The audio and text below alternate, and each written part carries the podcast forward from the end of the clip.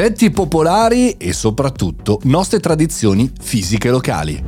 Buongiorno e bentornati al Caffettino Podcast, sono Mario Moroni e qui oggi davanti alla macchinetta del caffè virtuale parliamo di tecnologia, parliamo di innovazione, ma oggi voglio fare un'eccezione, perché come sapete è sabato e c'è la puntata a due voci del caffettino. Eccezione per la tecnologia, ma non eccezione per la comunicazione. In un mondo che vive esclusivamente quasi ormai di inglesismi, facciamo fatica, anch'io faccio fatica nel caffettino a non utilizzarli, ma in un mondo che altrettanto al di fuori della nostra bolla digitale parla come mangia e soprattutto utilizza tanti modi di dire, io ho detto vabbè facciamo così, un caffettino due voci con una persona di Roma che vive tra la gente, che vive raccontando alla gente, a tutti come funziona il proprio paese, la propria città e la nostra bella Italia, partendo direbbero quelli bravi, dall'etimologia di una parola, anzi dall'etimologia di un detto molto conosciuto, cioè in poche parole da dove arriva, da, da, da che cosa deriva, c'è stato un caso, c'è stata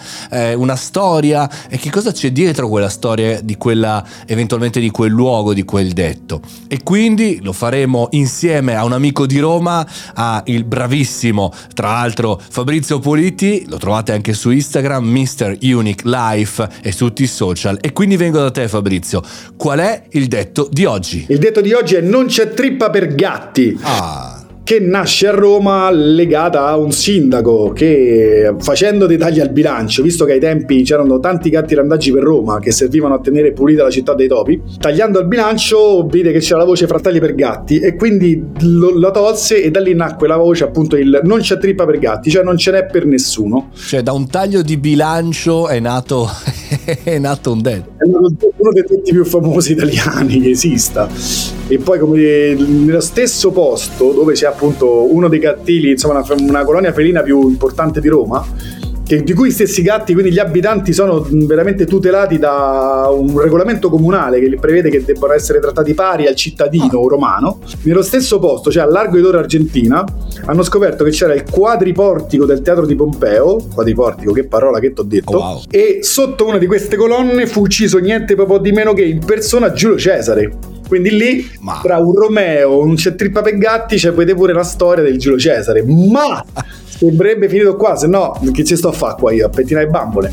A 10 metri da là, a proposito di gatti, c'è Via della Gatta che non è quella di Gino Paoli, ma è una statua che sta a un angolo con Via della Gatta uh, a Palazzo Grazioli un angolo del palazzo c'è una storia di una gatta che ha due leggende. Una si dice che sia stata messa lì perché eh, i proprietari di casa nei tempi dell'Ottocento c'era un, il figlio che stava troppo stava rischiando di cadere dal cornicione e la gatta miagolò così forte che salvarono questo bambino. E un altro invece dice che quella gatta invece è messa lì perché indicherebbe col suo sguardo questa statua e un tesoro nascosto, quindi armatevi dei pale e piccone, andate a spaccare davanti, ci avete un po' dei palazzi, magari qualcosa trovate però, insomma, vai, vai Don't try this at home.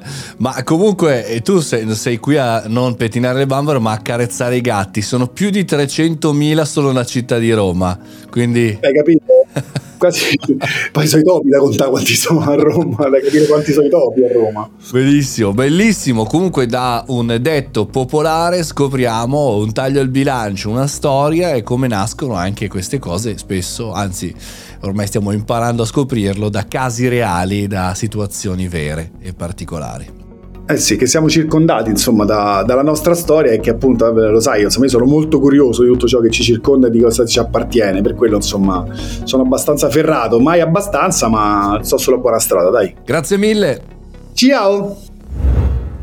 Grazie a Fabrizio, mi raccomando seguitelo Mr. Unique Life se siete a Roma magari scrivetegli un messaggio privato, sicuramente vi potrà far girare e vedere dei posti nuovi, dei posti strani. Spero che questo, questo tentativo, questa rubrica vi sia piaciuta, un po' diversa, un po' particolare con Fabrizio sull'origine dei detti. Oggi è sabato e domani non si va a scuola, recitava la vecchia canzone, ma noi ci siamo domani con il super riepilogone. Io sono Mario Moroni e questo è il Caffettino Podcast.